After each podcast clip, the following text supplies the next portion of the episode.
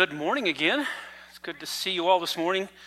We have been in 1 Timothy. We are in 1 Timothy, and we've been in this section that talks about church leadership.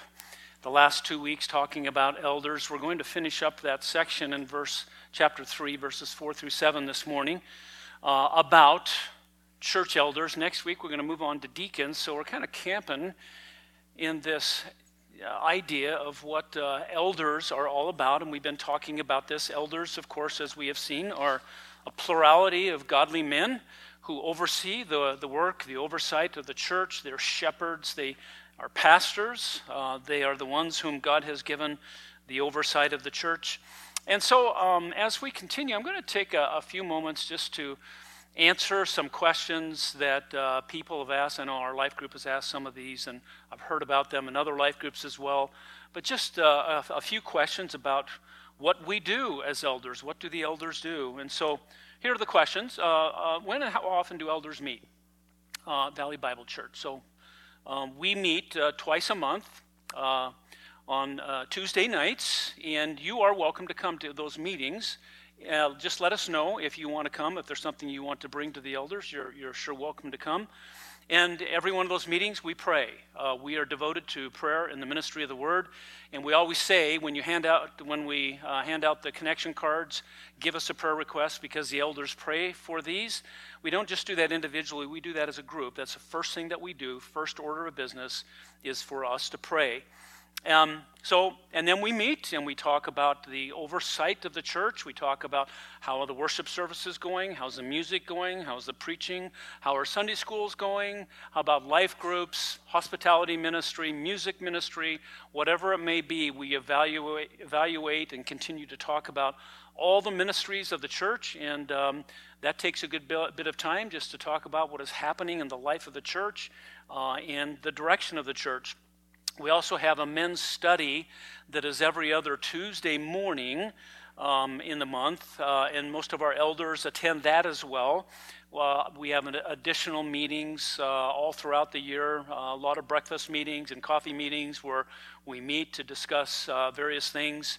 We talk about what we call shepherding issues. That is, when we have problems with people, if there are marriage difficulties or financial difficulties or illnesses, we talk about all of those kinds of shepherding needs to make sure that we're not missing something or someone.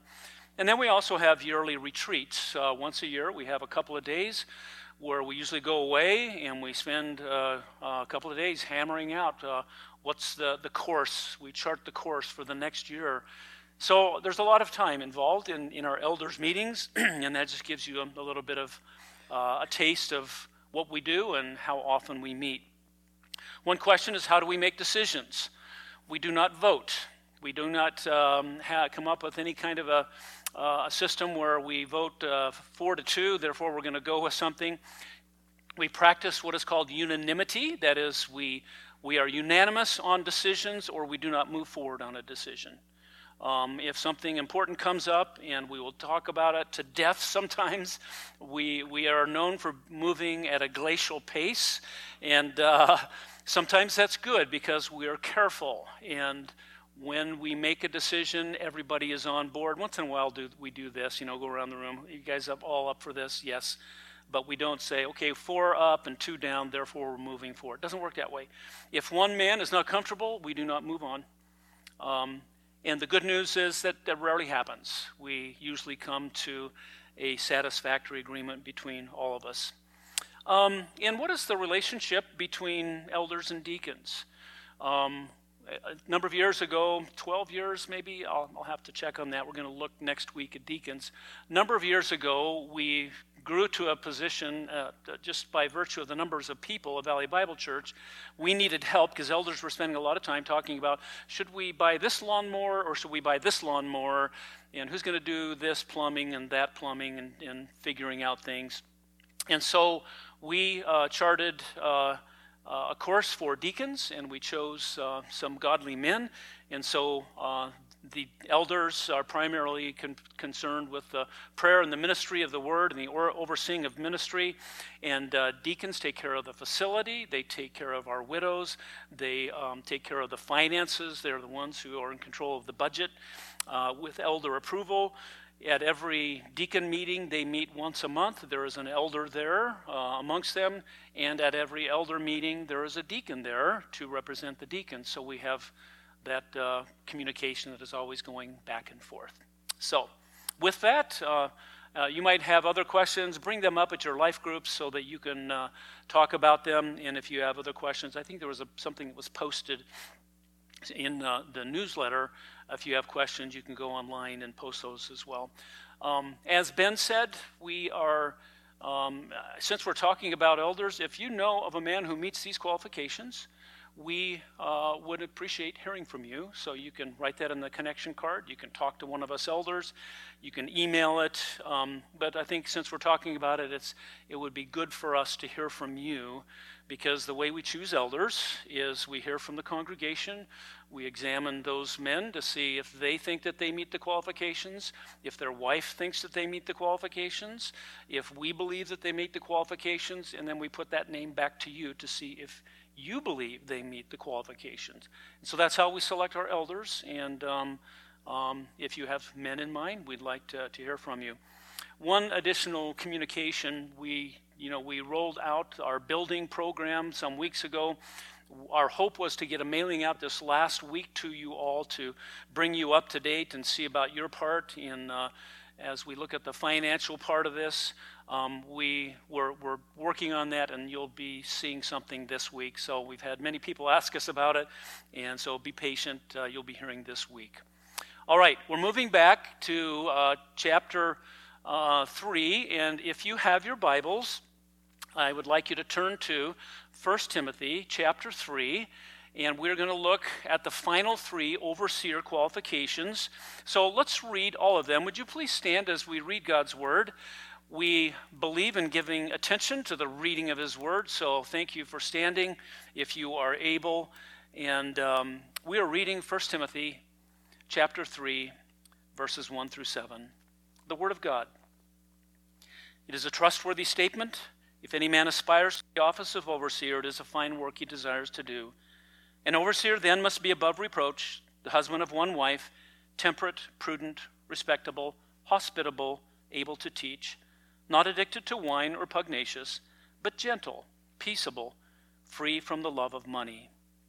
He must be one who manages his own household well, keeping his children under control with all dignity. But if a man does not know how to manage his own household, how will he take care of the church of God?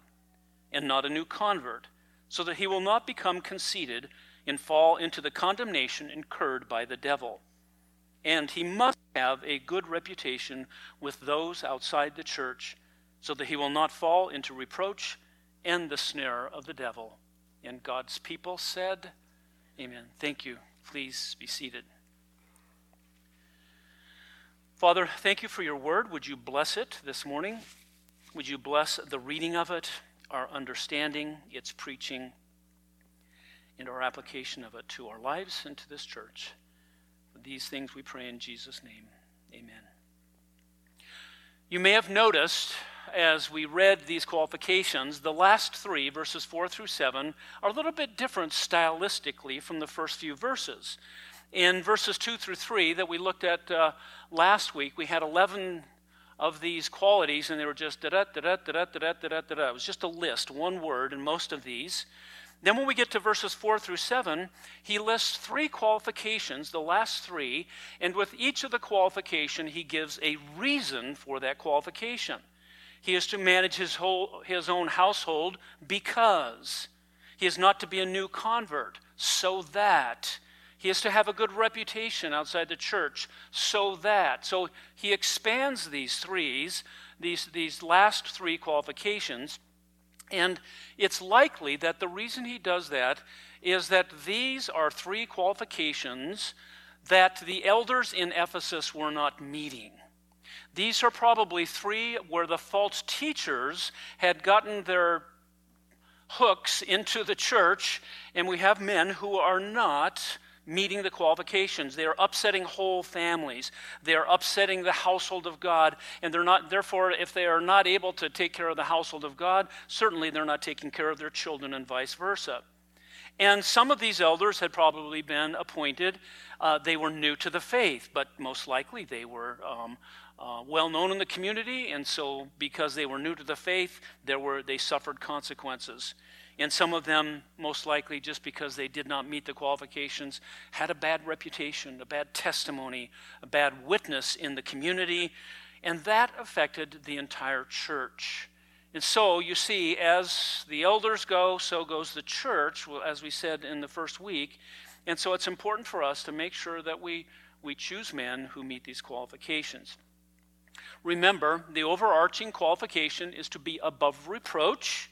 He is to be above reproach in every one of these areas. And so, as we look at overseer qualifications, the overseer is to be above reproach in his family leadership. His family leadership, his family ministry. All men have a ministry to their families. All men lead their families. And elders, overseers, must be above reproach in this area. He says in verse 4, he must be, and this is the necessity once again, he must be one who manages his own household well, keeping his children under control with all dignity. I have to tell you, this is the hardest of all the qualifications, in my estimation. Kurt, I don't know what you think, but I think this is the hardest. Tara and I were talking about this yesterday. Pastors and those in ministry that we've known over the years, we always lament the difficulties of our children, and sometimes they're severe, sometimes they're not so severe, but we take them to heart. And having children under control and who are walking with God, that you're leading them lovingly, is the hardest of all the qualifications. It's one thing to be in charge of an organization, but your children are close to you and they know you, and you want them to lead you out of love. Paul had addressed the marriage of an elder. He is to be the husband of one wife. For some reason, he waits till now, instead of putting them together, but he waits till now at the end of the qualifications to talk about the rest of his household and his children. He must be one who manages his own household well. The household, of course, would be the husband and the wife and the children. That is the family. That is the household. And is he saying that elders must have children? No. He's saying elders that have wives must be devoted to them. Elders that have children must lead them well. But the observations I want to just put out to you are this, is that the elder starts with his own household. He must be one who manages his own household well. It starts with himself. First things first. This speaks of the priority of an elder in his ministry. You know, the common phrase, you've heard it, the shoemaker's children go barefoot, right? And that's, you know, the baker's children go hungry, the pastor's children go wild. And oftentimes that's what happens because the shepherd, whether it's an elder or a pastor, is not taking care of his own household first. Men, whether you're an elder, a deacon, or just a man, if the church comes before your kids, they will resent it. It's great to be involved in ministry. Busyness is not godliness, though. And be careful of your busyness in ministry. Yes, be busy about the work of the Lord, but we do not sacrifice our children for the gospel. In fact, the one who sacrifices his children for ministry is not qualified for it. He is not qualified for ministry. You love Christ most by loving your children and your wife best. That's how you demonstrate your love for Christ, and it has to start at the home. The second thing, observation I want you to notice is this, that Paul does use the word household, which means the husband and the wife and the children, and we're coming up to verse 15, the key verse of the whole book, where Paul says, in this case, in case I'm delayed, I write so that you will know how one ought to conduct himself in the household of God. This is why he's writing the book, so that we would all know how we are to conduct ourselves in the family of God. It's a household. And the elders start with their own family, with their own household. We are a family of families, and elders must first and foremost shepherd their own families. And he uses the word manage twice. He must be one who manages his own household, because if he can't manage them, this is the word for leadership, really. It's a word that means to stand in front of others, to be out front. That's what this word means. It's about leadership. Sometimes it has the idea of protection as well. I want to show you a verse that we will come to in chapter 5, 1 Timothy 5:17, that says this: the elders who rule well are to be considered worthy of double honor, especially those who work hard at preaching and teaching. We'll get to chapter 5 and the rest of verse 17. But that first phrase, the elders who rule well, is the same word that Paul uses of elders managing their household, to lead, to be out in front. And so oftentimes we talk about a church like Valley Bible Church. Our church polity is elder rule.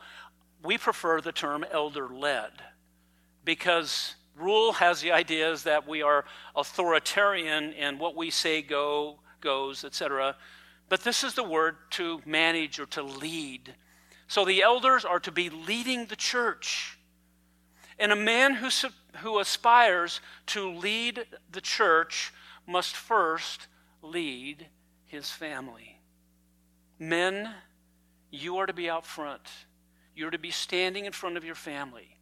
You are to be first. You are to be leading them. You are to take care of your own household. Men's leadership initiative, that's what this is all about. Those of you men who are involved in this, you're part of a fire team, and we're meeting and we're talking about what does it mean to lead my wife, lead my family, to be up front, to be an example that we might have a family of families that are godly. This is not just a requirement for elders, men. This is a requirement for every man in the church to be a loving head of his wife, to be the loving leader of his family. It is required of each and every man in the church to lead his own household. The next observation from this verse is that the elder has to keep his children under control. That means they need to submit to him. They must be in subjection to his authority. His family must be in order. Because again, if men are seeking that, they are responsible to have their own family in order. And he must do this with dignity, it says. I know, does that mean that his children are to be dignified, or does that mean that he must be dignified? I think it's the former. I think it speaks when he says that he must have his children manage his children and keeping his children under control with all dignity. I believe this speaks of the manner of his leadership. How does he keep them in order? Because a lot of men keep their children in order, don't they? Yeah. But does he do so in a dignified way? Some men have their children under control, but it is forced. It is authoritarian. It is, if you will, undignified. Some children obey on the outside, but on the inside, they're just waiting for the day, aren't they, when they're going to be free? Because they don't understand why they're to obey. If they're just obeying because they don't want to embarrass their dad, that's not a good reason. The best fathering is leading with authority, an authority that is understood by those who are being led, an authority that is found in love and compassion. That is the best fathering. They respect their father because he loves them. And they respect their father because they love him. And so they follow him in that regard. Gordon Fee emphasizes the difference between having children who are submissive and making children submissive, saying there is a fine line between demanding obedience and gaining it. You can gain obedience through love and leadership and proper leadership think it was Josh McDowell who said, rules without relationship equals rebellion. We set all these hard and fast rules for our kids, and we do not have a relationship with them. They might follow the rules, but one day, if there is no relationship with them, they're going to walk away from the rule maker, who is God, of course. And some fathers, yes, they discipline their children because they love them, but they don't do a good job of communicating that they love them. Yes, they love their children, and that's why they discipline them, but they don't ever tell them why they're disciplining them and what is the purpose of the discipline, and that they love and care for them. And elders would excel at this, but all men should. The reason that he gives in verse 5 is this: but if a man does not know how to manage his own household, how will he take care of the church of God? Verse 5. The reason an elder is to be properly and successfully leading his family is because he is to care for the family of God. And it's a rhetorical question. If he can't manage his family, how is he going to take care of the family of God? What's the expected answer to that? Well, he can't, or he's not going to do a very good job. And this says as much about the nature of the church as it does the nature of the family and an elder, because it tells us that the proving ground for taking care of the family of God is taking care of one's own family. Why? Because they're both families. It's a household. They are similar to one another.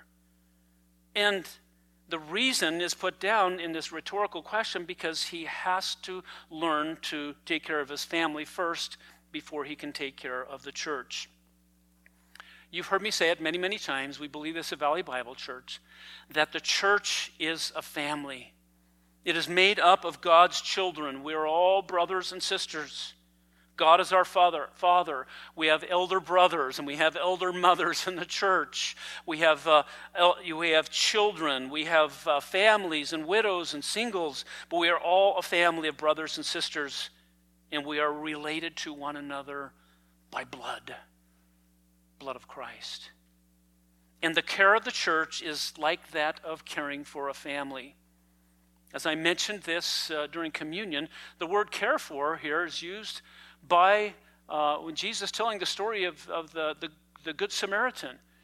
The Good Samaritan comes across this man who is robbed and beaten, and he provides assistance, medical care for this man. And it's a picture of what elders are to do, that we don't provide medical care, but we point you to the great physician. We point you to the healing. We point you to the restoration process. We point you to good health, spiritual health that comes from Christ.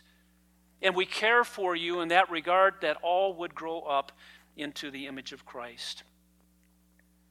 1 Peter 5 tells us about this manner of eldership and overseeing, where Peter says, "Therefore I exhort the elders among you as your fellow elder in the witness of the sufferings of Christ, and a partaker also of the glory that is to be revealed." Now listen to the manner of leading that Paul describes for these elders. He says, "Shepherd the flock of God among you, exercising oversight, not under compulsion, not because your arm is twisted, but because you want to do it, because you're called to do it. But voluntarily," he said, not you're voluntold, not you're elected. God elects you to that position and selects you. "According to the will of God," he says. The Holy Spirit is the one who makes us overseers. "And not for sordid gain." You don't do it for money. You don't do it for prestige. "But with eagerness." Your heart must be in it. If your heart is not in shepherding, you should not be in the business of shepherding. "Nor yet as lording it over those allotted to your charge." We're not to be like the world where we're authoritarian and we tell people what to do. But he says, "proving to be examples to the flock." That we are the examples of leadership and gentleness in going the way that God is leading us. One question then, going back to the elders, does this mean that his children must be saved? In Titus it says he must have children who believe, and some hold to that. I think the translation is probably better, children who are faithful while they're under the shepherd's home. I think it's an impossible standard to say that your children must be saved if you're going to be an elder. I don't know how we can, salvation is of the Lord. Fathers and mothers can provide the environment, the prayer, the teaching, the relationship, the fellowship of the church, but parents cannot ensure that their children will know Christ. And those of you who have raised kids and are out in the world and you thought, man, I thought that they walked with God and they knew the Lord, and you look back and you go, maybe they didn't. There are no guarantees. Train up a child in the way he should go. When he's old, he will not depart from it. That is not a promise. It's a maxim. It's proverbial. Because the Proverbs also say, if you are industrious and work hard, you'll be prosperous. Not always. You just need to learn to work hard. And you need to train up your children in the way that they should go. But it is not a guarantee of salvation. There is none. Many parents put false hope in that childhood profession of faith at VBS or Sunday school. The proof is in the pudding, right? The proof is in the faithfulness of their life. So here are a couple of things I want you to know. Just as elders are not to be perfect, neither must we expect their children to be. Elders are not perfect, nor will their children be perfect. And I can tell you, as one in ministry, I think our children, let me just say this. We have struggled in this area like other parents, like others in ministry. We've had our ups and downs. We've had real challenges with our kids sometimes, and it's been difficult at times. But on the other hand, there have been times I know where people have put unrealistic expectations on our children because of the pastor's kids or the elder's kids. And so we need to recognize that we can't expect children to be perfect, which brings us to the next lesson here. We must avoid the same two extremes that we put on the elders, two extremes. Holding fathers and children to an impossible standard that their kids are saved and that they never misbehave, but we should never excuse poor discipline by fathers either. We should never do that, and it's obvious when it's happening. So third, give grace and patience when leaders struggle with their kids, because there may be a season in which they do. But remember, God has given the qualifications, and we must hold to the qualifications. And I think sometimes we need to look at the overall picture of an elder and his family over a period of time. Just because they're going to a current struggle does not mean that they're no longer qualified, but they may be. Sometimes an elder will need to step away and take care of his own household, his own household. We need to expect children to be childish, but we should expect their fathers to correct them when necessary. And a man who is oblivious to a child's misbehavior probably is not going to aspire to be an elder. All Paul is saying is this: a poor father will make a poor church leader. And so men aspire to be good fathers. Which brings us to some words for our dads here this morning, okay? And all the men. Number one, men, model humility. Model humility with your kids. Admit when you're wrong and tell them that. If you made a mistake, even if it was 20 years ago, or 10, or 5, or 5 minutes ago, if you disciplined them improperly, if you lost your temper or whatever it may be, do not be afraid to go to your children and say, I was wrong, will you forgive me? That must be modeled with your children. Second of all, model forgiveness. Forgive them because they will hurt you. Families hurt each other, that just happens, okay? And if you've not been hurt by your children, and maybe you won't be, but some of you may, but you must model forgiveness, because isn't that what Christ has done for us? We always model the gospel. Third, model grace and mercy. Yes, there are rules, but sometimes when rules are broken, we show grace. What is grace? Unmerited favor. For by grace you have been saved through faith. It's the most wonderful word to us when we think about our salvation, that God is gracious to us. So be gracious and merciful to your children when you discipline them. And maybe once in a while, you forego the discipline just out of mercy and grace. And the next one is model godliness. This is what this is all about. that one will know how to live and conduct himself in the family of God, model godliness. That's what we're talking about, men becoming like Jesus Christ, and model that for your children so they will know what they will want to become as well. And finally, this is for men, for all of us, teach your children to honor church elders. We teach them to honor the police and firemen and a doctor, to show honor to their teachers and their coaches and the refs. But teach them about church leaders. Teach them who they are and what they are all about, and teach them that these are men who deserve the honor of children and the respect that is due the office. So please, take the time to teach your children that. So his family ministry, his family comes first, and a qualification for a leader is his own family leadership. The second one of our last three in verse 6 is his proven maturity. His proven maturity, because it says in verse 6, and not a new convert, so that he will not become conceited and fall into the condemnation incurred by the devil. We don't put new believers in a position of deacon or elder. The word convert, new convert, we get the word neophyte from it. A neophyte is you're just new on a job, you're the neophyte there. If you're newly married, you're a neophyte husband. If you're a new parent, you're a neophyte mom. You're someone who's just new to this, and we don't put neophytes into a position of leadership. It is just wrong, and it is not fair to them either. We put them in a place of temptation to pride, because anyone who is new to something has this in common: they think that they know more than they do, right? Because pride is always lurking at the door. And as the term elder implies, there's time and maturity that is involved in the life of a man who's going to be an overseer. Time and maturity. And it's likely that in Ephesus, some men were put into this position way too quickly. And maybe they were wealthy, maybe they were influential, maybe they were charismatic, and it was a disaster. The reason?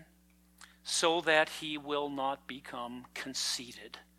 The word means puffed up, full of smoke, full of nothing, billowy air, arrogant, and fall into the condemnation incurred by the devil.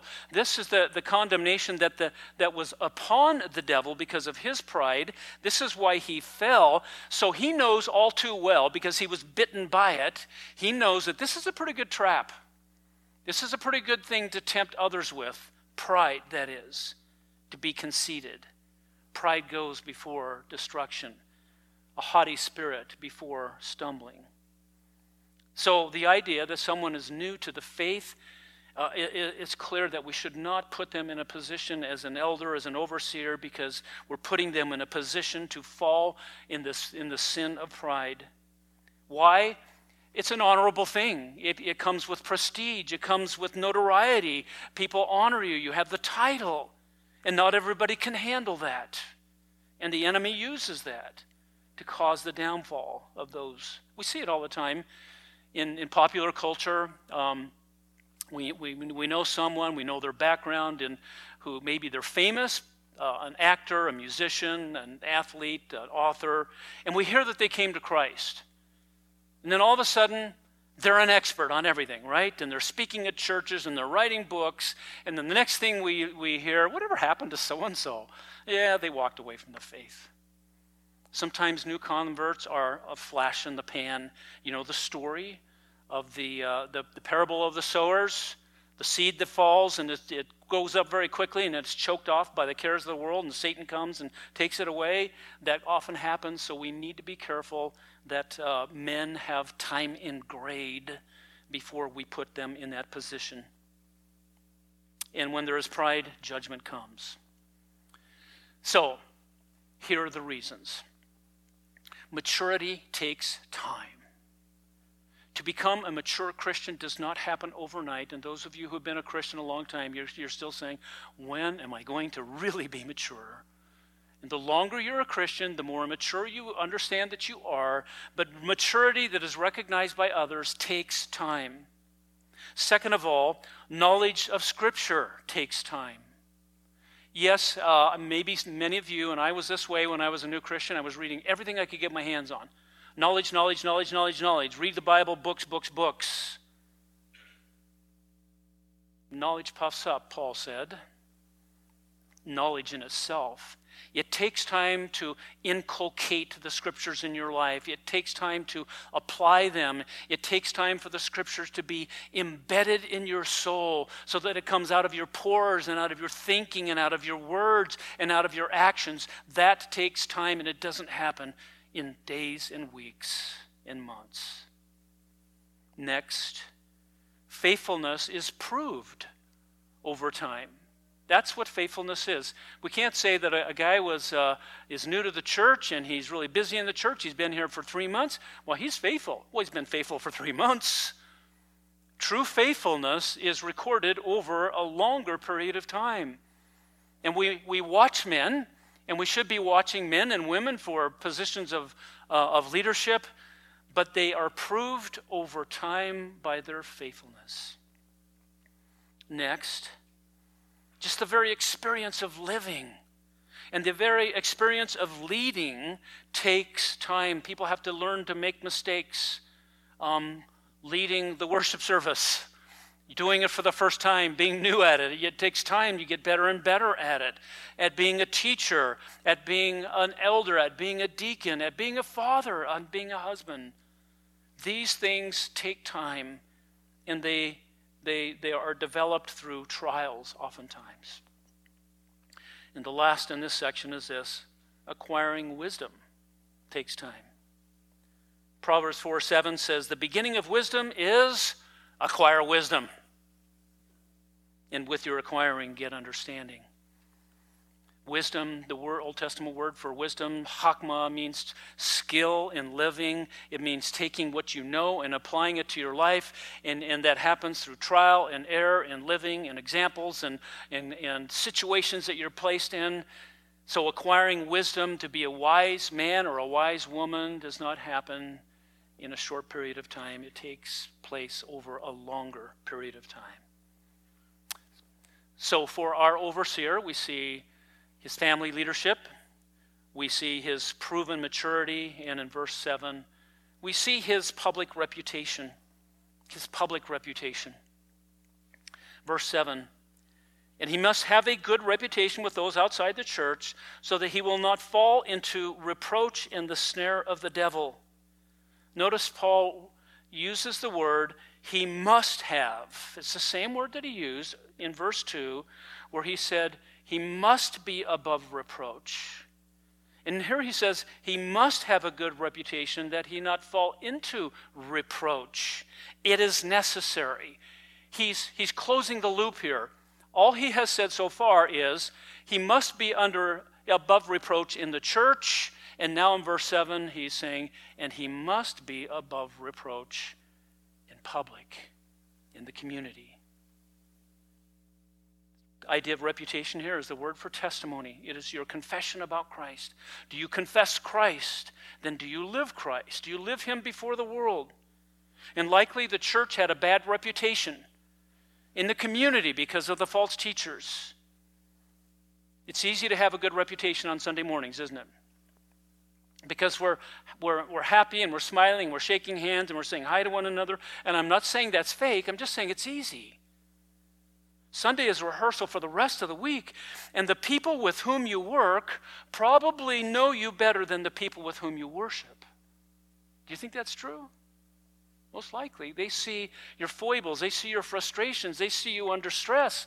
And yes, you spend time with people, fellowshipping and life groups and those kinds of things, and we're rehearsing how to live in our neighborhoods, how to live with our relatives, how to live in the world and being a testimony. And a poor public testimony reflects poorly on all of us, on the church, on the gospel, and on the name of Christ. So a man who is foul, a man who cheats, a man who's a drunkard, a man who's a womanizer in public, testimony's lost. That testimony is lost. And sometimes I hear people say, well, you know what, I don't really care what people think about me. I'm just going to follow Christ. Yes, follow Christ. And no, you should not be a people pleaser. But you should care what people think of you. Because if you have that attitude, people are going to say, yeah, those Christians, they don't care about anything but themselves. So here is the thing. Two things in closing on this one about our public testimony and public reputation. The testimony of our life must match the testimony of our lips. If we say we are believers, we should live like believers, and we should tell our coworkers, our relatives, our neighbors that we're believers, and we should represent that testimony accurately with the way that we live. A good reputation means that we are living out our faith in a good way so that people, if they malign us for doing the Lord's work, that's not reputation. That's not what reputation is. We are to keep our behavior excellent before the Gentiles. That means our behavior is to be right before God so that when they slander us for the good things that we do, God will hold them accountable. But here's the reason, once again. He should have, he says, a good reputation with those outside the church so that he will not fall into reproach and the snare of the devil. Twice he's mentioned the devil. 1 Peter 5:8, be of sober spirit. Your adversary, the devil, prowls around like a lion seeking someone to devour. He seeks leaders to devour. He seeks you to devour. Husbands, families, churches. Our enemy wants to destroy our testimony before the world and so destroy the church.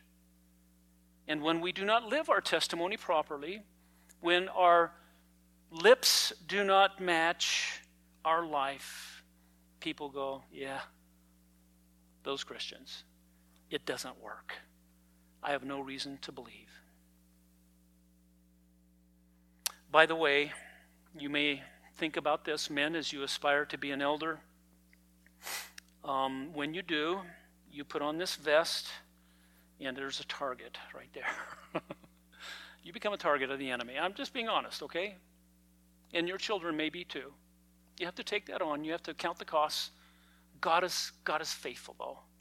God is sufficient, and he's up to the task. And your brothers have your back when we stand together. So in conclusion, two things, all right? Remember the place of spiritual battle. We're talking about it now. Remember the place of spiritual battle. So I encourage you to pray for your elders, pray for your shepherds, pray for your pastors, pray for their children if you know their children's names. Pray that those fathers would be able to lead to those kids in a godly and holy way. Second of all, remember that we're a family. We need godly fathers and we need godly mothers. We need godly children.